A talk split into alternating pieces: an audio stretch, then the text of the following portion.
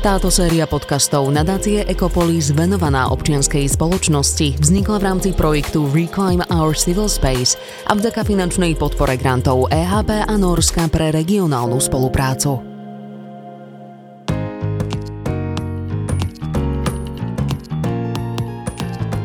Moje meno je Karolína Piliarová. Vítajte pri počúvaní ďalšej časti série podcastov Nadácie Ekopolis. Aj akademická obec je dôležitou súčasťou občianskej spoločnosti, o čom je tretie poslanie univerzity. Prečo sa slovenské vysoké školy plne nezapájajú do života spoločnosti navôkol? Či aké pozitíva prináša prepojenie mimovládnej scény s akademickou obcou? O tom sa dnes porozprávame s dvomi dámami, profesorkou Alexandrou Bitušíkovou, riaditeľkou Univerzitného centra pre medzinárodné projekty. Dobrý deň prajem. Dobrý deň. A docentkou Kamilou Borsekovou, koordinátorkou výskumu na Univerzite Mateja Bela. Dobrý deň aj vám. Dobrý deň. Začneme teda rozhovor tým, že často sa skloňuje práve slovné spojenie tretie poslanie univerzity. Ide vo všeobecnosti o externé aktivity spojené s komunitou alebo teda podnikateľskou sférou. Ako toto poslanie vnímate vy a prečo je také dôležité? Pravdou je, že tretie poslanie univerzity je pomerne nový trend, možno takú dekádu starý, ktorý zjednodušene znamená vlastne to, čo ste naznačili, že každá univerzita má okrem tých dvoch hlavných pilierov, čo je vzdelávanie a výskum, aj tretiu misiu alebo tretie poslanie, a to je príspevok k riešeniu spoločenských a ekonomických výziev práve v spolupráci s občianskou spoločnosťou, ale aj s tou blízkou komunitou, ale aj s podnikateľskou sférou. Tento vývoj je aj výsledkom meniacej sa paradigmy vzdelávania v dvadsiatom prvom storočí. UNESCO napríklad definuje základné piliere tohto vzdelávania ako učiť sa poznávať, učiť sa konať, učiť sa žiť spoločne a učiť sa byť autentickou osobnosťou. Čiže nestačí dnes už len chrliť na študentov množstvo faktov smerom od učiteľa k študentovi, ale je potrebné ich pripraviť aj na úplne iné prostredie, kde sú dôležité aj iné zručnosti, mäkké zručnosti, ktoré ich naučia byť nielen dobrými odborníkmi, ale aj dobrými občanmi, dobrými empatickými ľuďmi. Univerzity, ktoré sa toto tretie poslanie roz, rozhodli rozvíjať, významne prispievajú k sociálnemu, ekonomickému i kultúrnemu vývoju regiónov, v ktorých pôsobia, lebo tu funguje ten prenos vedomostí z akadémie do praxe, vznikajú nové partnerstvá, rozvíja sa spolupráca na tej lokálnej a regionálnej úrovni a to je nesmierne dôležité. Treba povedať ale, že tak ako je to v komerčnom svete, tak aj v tom akademickom silne aj tlak na spoločenskú zodpovednosť univerzít, ako aj preukazovanie efektívneho využívania verejných finančných zdrojov. Čiže nie je to len dobrá vôľa univerzity, ale trošku aj tlak zvonku. My sme veľmi radi, že naša univerzita sa už viac rokov úspešne snaží teda rozvíjať toto tretie poslanie univerzity a dovolíme si teda aj tvrdiť, že sa stávame akýmsi lídrom v slovenskom akademickom prostredí v tomto smere. V dlhodobom zámere univerzity máme už od roku dvetisícpätnásť zahrnuté aj tretie poslanie univerzity, ktorým je prispievať k riešeniu celospoločenských výziev a realizovať také aktivity, ktoré pôsobia v prospech budovania občianskej spoločnosti. Aj v našom aktualizovanom dlhodobom zámere do roku dvetisícdvadsaťšesť sa nachádza aj cieľ angažovať sa v rozvoji komunít regiónu, pri riešení miestnych, ale aj celospoločenských problémov a aktívne tak prispievať k rozvoju občianskej spoločnosti. Naša univerzita sa v tomto duchu usiluje pôsobiť v Banskobystrickom regióne už dlhšie a je jednou z mnohých foriem takejto občianskej angažovanosti sú aj študentské servisy, learningové projekty. Možno len veľmi v skratke predstavíme, že čo to je, teda service learning je v podstate taká plne etablovaná vyučovacia stratégia, ktorá je známa takmer na celom svete a jej podstatou je zmysluplné prepojenie vz- vzdelávacích cieľov s prácou v komunite, teda učenie sa prostredníctvom služby v komunite. Na univerzite realizujeme viaceré takéto projekty, medzi také možno najvýznamnejšie patrí napríklad Univerzitná noc literatúry. Prečo je teda také dôležité možno to spájanie akademickej obce, komunity a podnikateľskej sféry podľa vás? Všetky tri tvoria veľmi dôležitú súčasť našej spoločnosti a jedna bez druhej by vlastne nemali, nemali fungovať. Každá má ale svoje špecifika a práve preto je veľmi dôležité, aby sme sa poznali navzájom v prvom rade, aby sme naozaj tie partnerstvá, tú spoluprácu nadviazali a máme, musím povedať, s tým veľmi dobrú skúsenosť. je veľmi fajn, keď aj my z toho akademického prostredia výjdeme z tej svojej bubliny a naozaj získame aj zručnosti, ale aj skúsenosti z úplne iného prostredia, či je to teda to prostredie mimovládneho sektora alebo podnikateľskej sféry. Je slovenská akademická obec stotožnená s tým, že je súčasťou občianskej spoločnosti a že jej angažovanosť aj naozaj môže prispieť k riešeniu mnohých víziev, ktorým aktuálne čelíme? Ak chcete úprimnú odpoveď, tak odpoviem, že nie je.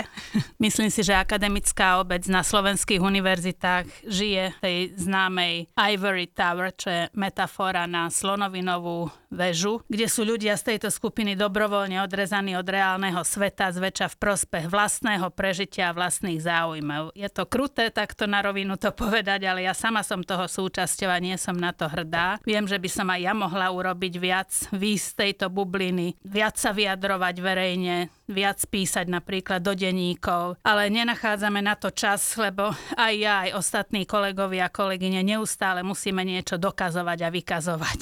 Na tých, na tých univerzitách našich sme už z toho dosť unavení a demotivovaní. Neexistuje žiaden work-life balance, ako sa tomu hovorí v dnešnej dobe. Ak chceme v akademickom prostredí prežiť, tak musíme ísť na doraz a urobiť za minimum peňazí maximálne výkony podať. Takže čas na angažovanosť, spoločenskú angažovanosť je potom dosť limitovaný. Ja možno by som dodala, že určite sa snažíme viacerí pôsobiť aj teda v občianskom sektore, aj pani profesorka. Aj keď je veľmi vyčerpaná, tak vlastne realizuje mnohé aktivity, tak ako aj mnohí kolegovia, ale my aj napriek tomu, teda, že žijeme v akademickej sfére, si uvedomujeme, že na riešenie súčasných víziev tohto sveta, či už je to klimatická zmena, ale aj pandémia covid devätnásť to ukázala, my naozaj potrebujeme potrebujeme spolupracovať a vlastne prinášať riešenia, ktoré sú akceptované a realizované v spolupráci naprieč jednotlivými sektormi. Ináč v podstate sa nám nepodarí tieto výzvy prekonať. Kde možno vnímate tie nedostatky, prípadne prekážky tomu, aby sa slovenské vysoké školy plne zapájali do života spoločnosti navôkol? No, myslím si, že jednou z prekážok je aj to, a často je to ale len výhovorka, že mnoho ľudí tvrdí, tvrdí, že univerzity musia byť apolitické, čo je nesprávne vnímané. Isté, pracovníci univerzít by nemali pôsobiť v straníckych štruktúrach politických strán, ale to neznamená, že sa nemajú vyjadrovať k spoločenským problémom, veď všetko okolo nás je politika, spravovanie vecí verejných. V demokratickej spoločnosti vstupujú do politiky rôzne subjekty svojim presviečaním a vyjednávaním. Nie sú to vôbec len politické strany, sme to aj my, občania, aktívni občania, alebo rôzne organizácie,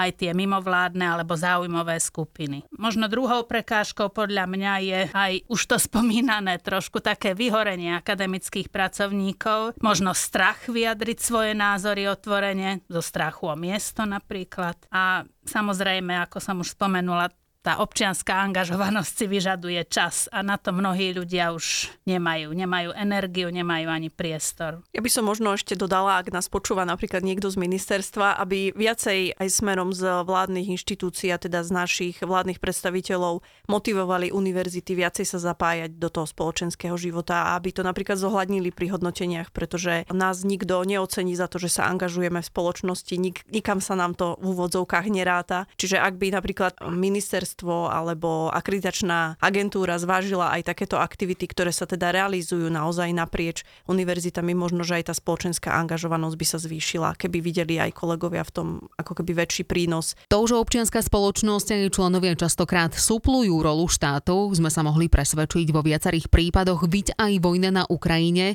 kde teda aktivisti a mimovládky sa spojili a promptnejšie dokázali zareagovať na tú krízovú situáciu, to už vieme, ale môže podľa vás súvisieť možno aj to nedostatočné ohodnotenie aktívnych ľudí, ktorí zároveň aj pracujú vo vysokom školstve, s tým, že z pohľadu niektorých politikov, alebo to môžem aj zo všeobecniť, zo strany štátu súvisieť aj s tým, že vnímajú členov občianskej spoločnosti za konkurenciu a to myslenie sa ešte možno neposunulo až na takú úroveň, že by ich naopak začali vnímať ako partnerov? Určite. V v našej Slovenskej republike s týmto sa ešte stretávame určite, že vlastne vládni predstavitelia vnímajú občiansku spoločnosť trochu ako konkurenta a je to aj preto, že práve predstavitelia občianskej spoločnosti vedia kriticky reagovať na rôzne nesprávne kroky štátu alebo na nekonanie štátu a potom je to často vnímané, že vlastne je to konkurencia, ale vlastne ľudia z občianskej spoločnosti, a to sme my všetci, chceme, aby nám lepšie sa žilo v tomto štáte, tak samozrejme, že sa treba aj kriticky vyjadrovať k určitým veciam, ale samozrejme chceme aj ako partneri prispievať k riešeniam. Ak by sme prešli na úroveň akademika jednotlivca, aká bola vaša cesta k tomu, aby ste sa aktívne angažovali v aktivitách, ktoré nie sú pedagogické ani vedecko-výskumné? Čo bola motivácia a kde mimo ú em bé sa angažujete? No zase začnem asi ja, hoci sa mi zdá, že veľmi veľa rozprávam, ale v tomto prípade ten môj občiansky príbeh je starší ako Kamilkin. Začal sa dvadsiateho tretieho novembra dvetisíctrinásť.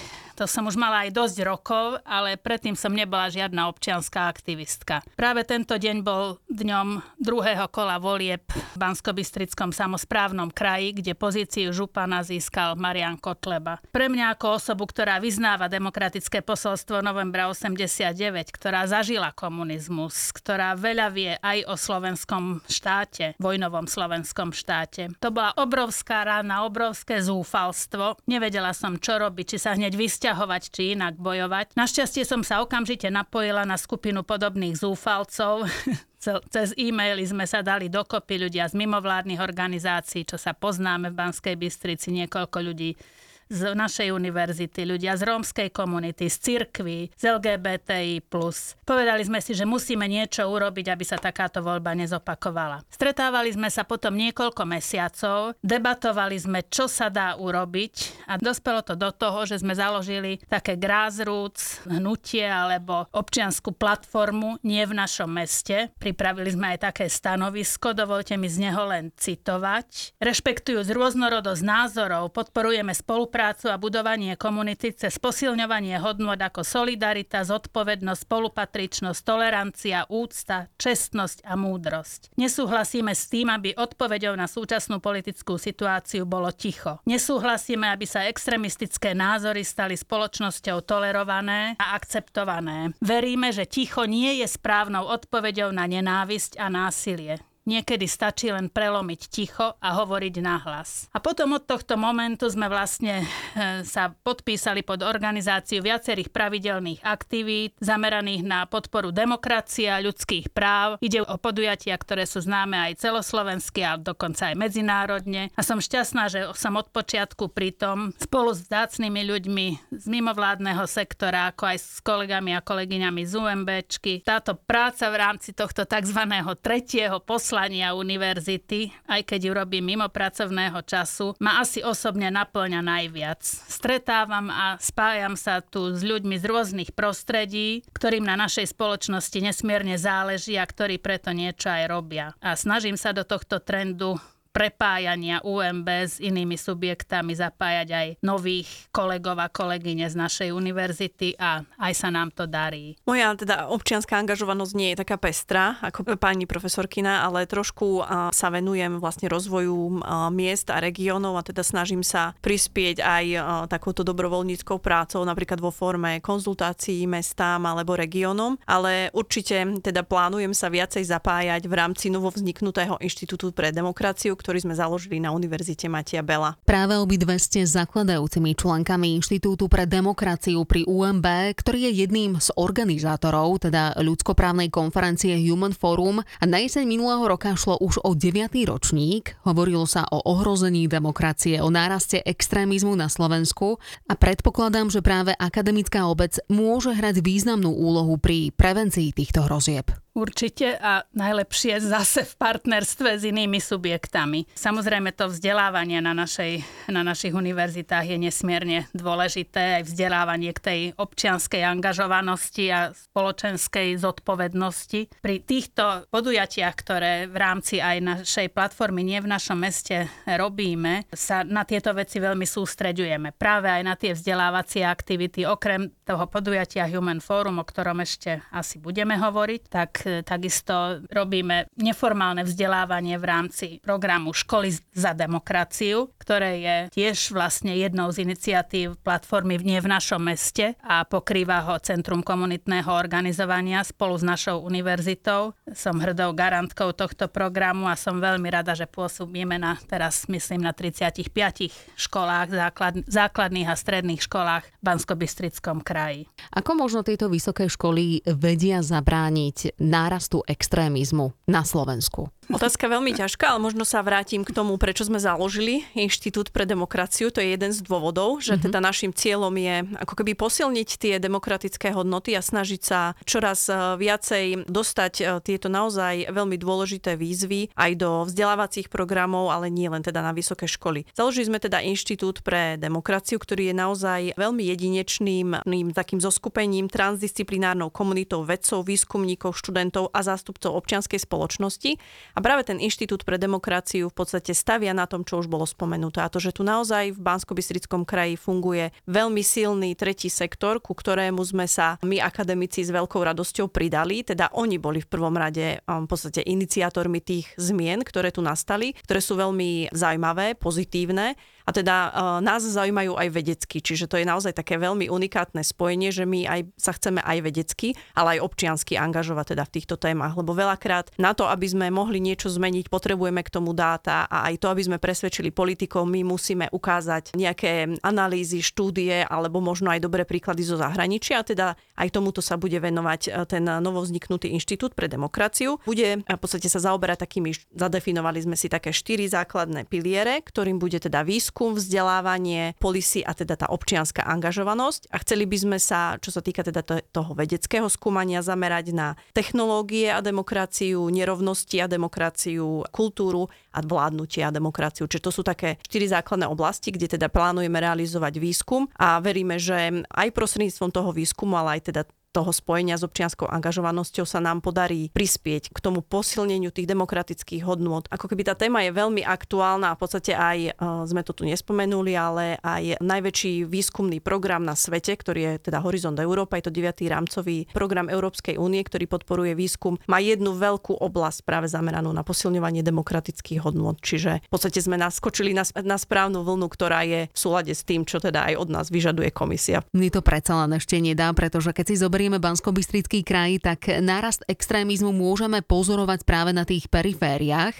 Aké vidíte vy východisko? Je možné ľudí na periférii viac zapájať do komunít? Bolo by toto možno jedno z riešení? Určite toto je jedna z ciest. Samozrejme, že najväčší nárast toho extrémizmu pozorujeme práve v tých oblastiach, kde je aj dosť veľká nezamestnanosť, kde naozaj sú tie ekonomické problémy vážne na tých okrajoch nášho kraja. Aj preto teda chceme my robiť aj tieto výsledky, výskumy, lebo veľmi často vychádzame zo svojich názorov, kritík, naozaj len z názorov a nemáme dostatok dát, prečo práve tu a tu sú tie hniezda extrémizmu. To sa hlási k takýmto názorom, prečo je tá naša demokracia ohrozená v takom vážnom ohrození, v akom naozaj je. A my potrebujeme tie dáta, preto aj tak, ako spomínala kolegyňa, toto sa budeme zameriavať a budeme sa zameriavať práve na výskum v týchto marginalizovaných oblastiach Banskobystrického kraja. Ja sa vrátim ešte k Human Foru. deviaty ročník konferencie sa podarilo zorganizovať v spolupráci teda s Ministerstvom zahraničných vecí. Kam by sa podľa vás mohla konferencia uberať v ďalších rokoch a ako by k jej rozvoju mala teda prispieť aj Univerzita Mateja Bela? Inštitút spája nie len teda akademikov, ale aj ľudí z mimovládneho sektora. Je táto prax na Slovensku možno bežná? Nie je bežná táto prax a my sme veľmi radi, že sa nám darí v nej pokračovať a už deviaty ročník. Ako ste spomenuli, minulý rok sme organizovali Human Forum poprvýkrát s Ministerstvom zahraničných vecí a európskych záležitostí, pretože oni vlastne spolu s našim Human Forum sa pridali so svojou druhou ľudskoprávnou konferenciou a musíme povedať, že to bolo nesmierne šťastné spojenie, v ktorom mienime pokračovať, teda veríme, že aj Ministerstvo zahraničných vecí, ale odozvy na konferenciu na Human Forum boli naozaj veľmi silné, veľmi dobré a veríme naozaj, že z toho podujatia by sme chceli, poviem to tak, chceli by sme z neho stvoriť ľudskoprávny GLOBSEC. aby naozaj toto podujatie sa dostalo do povedomia, aj do medzinárodného povedomia s, touto, s týmto svojím zameraním na ochranu demokracie, dodržiavanie demokracie a ľudských práv. A to nie len na Slovensku, ale aj v Európe a vo svete. A ako by práve k rozvoju tejto konferencie nového GLOBSECu ľudskoprávneho by mohla prispieť práve Univerzita Mateja Bela? Ja myslím, že presne tak ako doteraz, vďaka aj tomu Inštitútu pre demokraciu, ktorý sme založili a založili sme ho práve preto, aby sme mali aj nejakú inštitucionálnu základňu pre tú spoluprácu aj s tým občianskym sektorom, možno teda aj s podnikateľským sektorom, to sa nám zatiaľ ešte menej darí, pritiahnuť aj ľudí z tohto sveta do spolupráce, ale naozaj univerzita sa snaží aj cez tento inštitút, aj teraz cez európske peniaze, cez projekt Bridge vlastne pre prepojiť tieto všetky naše subjekty, aj teda tie občianske, aj naše univerzitné, aj viaceré naše katedry. Máme už naozaj celý tím ľudí, ktorí predtým ani sa napríklad Human Forum nezúčastňovali, ale teraz naozaj sa aj cez tento projekt začali zaujímať aj o túto tému, a to nie len výskumne, ale aj teda no takto akčnejšie prispejú aj do organizovania Human Fora. Tak ja nadviažem na tieto povzbudivé slova. Uh, Univerzite Mateja Bela sa naozaj podarila veľká vec, a to je, že sme získali najväčší grant svojej histórii, projekt Bridge, ktorý je zameraný na posilňovanie našich výskumných kapacít v oblasti víziev demokracie a politiky. A teda tým našim prispením napríklad ku konferencii Human Forum môže byť to, že v rámci konferencie zorganizujeme nejaké tematické sekcie, kde pozveme naozaj špičkových ľudskoprávnych aktivistov, profesorov, ktorí sú kapacitami nie len v Európe, ale aj v celom svete. A napríklad prídu do Banskej Bystrice, poskytnú naozaj výnimočné a veľmi inšpiratívne prednášky, ale tiež budú sa angažovať, takže budú pracovať s mladými študentami, s postdokmi, ale možno aj s občianskou komunitou, záleží to teda na nich. V rámci tohto projektu máme naplánovaný aj vlastne také vytvorenie takzvaného živého laboratória, ktoré plánujeme vytvoriť práve v Banskobystrickom regióne, a to živé laboratórium bude slúžiť na to, aby sme realizovali viaceré výskumné otázky spoločne s občanmi, s komunitou v oblasti teda tých víziev demokracie, ktoré už som spomínala. Nepochybne tieto výsledky budú veľmi zaujímavé, veľmi zaujali teda tento nápad aj našich partnerov zo zahraničia, ktorými sú teda naozaj špičkové univerzity, napríklad Central European University vo Viedni, Univerzita v Írsku v Galway, ktorá taktiež založila v Galway takéto živé laboratórium, a ešte je to Európsky univerzitný inštitút vo Florencii. Čiže to naše prispätie v podstate k tomu Human Foru bude nielen vedecké, ale teda aj ľudské, že dokážeme sem priniesť aj tie zahraničné kapacity. A ešte môžem spomenúť, že ja teda som bola jeden z takých prvých razov, som sa zúčastnila Human Fora, a pre mňa to bolo naozaj extrémne inšpiratívne. My sme sa aj v projekte Bridge zaviazali k tomu, že budeme realizovať v tomto regióne nejaké intervencie, ktoré budú slúžiť na to, aby sme buď zodpovedali nejaké otázky, ktoré sa týkajú demokracie, alebo snažili sa reflektovať niektoré z víziev. A mňa veľmi inšpirovali vlastne viacerí rečníci. Veľakrát tie intervencie, alebo to, keď sa bavíme o tom, ako riešiť tieto výzvy, čo sa týka demokracie, alebo aj nárast extrémizmu, sa hovorí, že treba pracovať teda s deťmi, s mládežou a tak ďalej, ale veľmi zabudáme na dôchodcov. A my sme sa rozhodli, že v rámci teda tohto projektu Bridge budeme realizovať intervenciu v rámci našej univerzity tretieho veku a vytvoríme naozaj unikátny, v podstate taký vzdelávací program pre dôchodcov, alebo teda pre seniorov, kde im vytvoríme priestor na diskusiu, ale aj budeme sa snažiť s nimi sa rozprávať o tom, že prečo napríklad vnímajú demokraciu úplne ináč, aj napriek tomu, že zažili socializmus, alebo teda aj pád železnej opony, ale veľakrát môže byť ten problém napríklad to, že úplne si neuvedomujú, ako európske inštitúcie fungujú, aký to má pre nich dopad, nerozumejú možno týmto súvislostiam, a preto sme sa rozhodli, teda aj v spolupráci s Ministerstvom zahraničných vecí, ktoré s tým súhlasilo, že vytvoríme naozaj pre nich taký priestor. Aspoň teda ja mám pocit, že na tých seniorov veľakrát zabúdame a nikto sa s nimi rozpráva, a potom sme prekvapení z toho, že sa nám možno aj seniori radikalizujú a nedáva nám to žiadny zmysel. Áno. A pritom sú to najpoctivejší voliči. A je teda možné očakávať, že tento projekt Bridge prinesie aj konkrétne možno odporúčania a návrhy opatrení pre boj proti takýmto negatívnym spoločenským trendom? Určite áno, je to našim jedným zo základných cieľov vlastne toho projektu. je aj vytvárať ako keby také odporúčania alebo policy odporúčania teda pre tvorcov politík na miestnej, regionálnej, ale možno aj teda na národnej úrovni. A tým, že máme naozaj špičkových partnerov, ktorí sa téme demokracie a politiky venujú už desaťročia, tak predpokladáme, že tie odporúčania naozaj budú relevantné. My pravda, že nemôžeme donútiť politikov, aby realizovali to, čo im povieme, ale minimálne im vieme možno ukázať tú cestu, ako sa to dá robiť. Aký bude mať možno tento projekt presah práve na región a občiansku spoločnosť? Ten dopad alebo presah mm-hmm. na občiansku spoločnosť je taký možno dvojcestný, a to, že my v podstate úplne od začiatku rátame s tým, že občianska spoločnosť nie len v zmysle tej aktívnej občianskej spoločnosti, ale aj komunity, ktoré žijú v tomto regióne, sa budú aktívne zapájať do toho živého laboratória, ktoré som spomínala, a to nie len v takej tej bežnej forme, že budeme zbierať nejaké dáta, vyplňať dotazníky, ale my sa s nimi budeme rozprávať prostredníctvom rôznych workshopov, panelových diskusí a budeme sa snažiť spoločne s nimi aj naformulovať napríklad výskumné otázky. Teda budeme realizovať tzv. Citizen science, teda vedu s občanmi pre občanov. Čiže toto je podľa mňa naozaj ako keby veľký dopad to môže mať na spoločnosť, pretože ľahšie potom tie opatrenia navrhnuté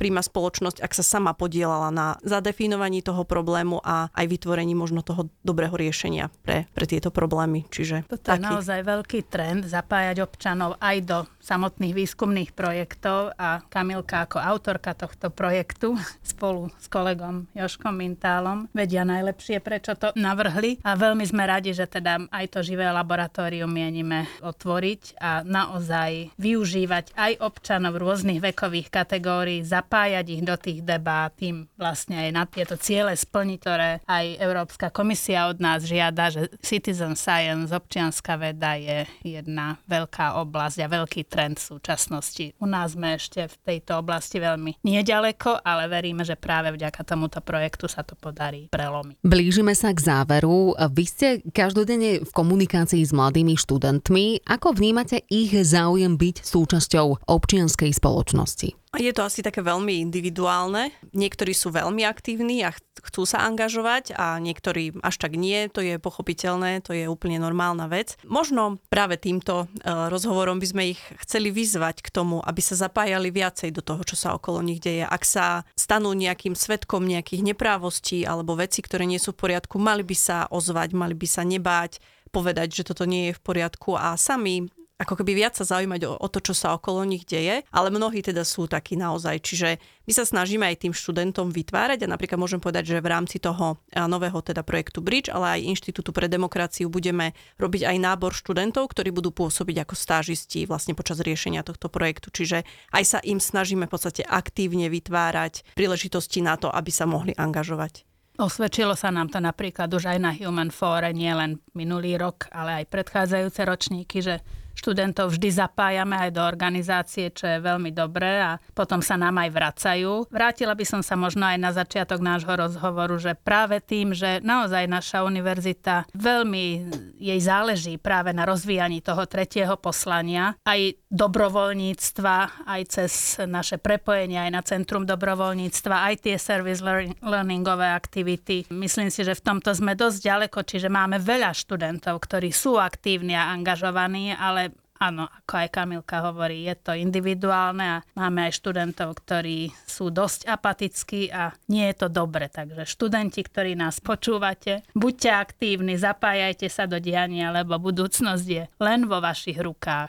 Áno, ja dúfam, že teraz prinesiete možno vašim odhadom nejakú pozitívnu štatistiku, ale je viac tých, ktorí sú apatickí, alebo viac tých, ktorí sú aktívni? Hm, neviem, či sa to takto dá posúdiť. Každopádne nemáme dáta, takže sa nemôžeme k tomu úplne jasne vyjadriť, že ako to je. Ale napríklad mnohí študenti u nás na univerzite aj aktívne športujú, aj to sa dá považovať za nejakú formu angažovanosti. Čiže tí, ktorí športujú, sa možno nezapájajú do týchto aktivít, ale neznamená, že sú apatickí, aby sme napríklad sa dotkli aj, aj tohto. Čiže možno, že si spravíme nejaký výskum o tom, že či sú viac apatickí alebo viacej angažovaní. Čiže na budúce vás budem čakať už aj so štatistikou. Vy ste ešte niečo chceli dodať? Ako to teda vnímate? Na prvý pohľad by sa možno zdalo, že viac je tých apatických, ale nie je to pravda, lebo tak, ako Kamilka hovorí, niektorí sa možno angažujú v cirkvách, alebo kde všetko je občianska spoločnosť, toto aj ten šport, aj cirkev, nielen ľudskoprávne organizácie. Takže myslím si, že každý si tú svoju cestu nejakú nájde, ale o tú demokraciu nám treba bojovať, aj o tie ľudské práva. Takže my sa snažíme aj na hodinách, ktoré mo- máme možnosť ovplyvniť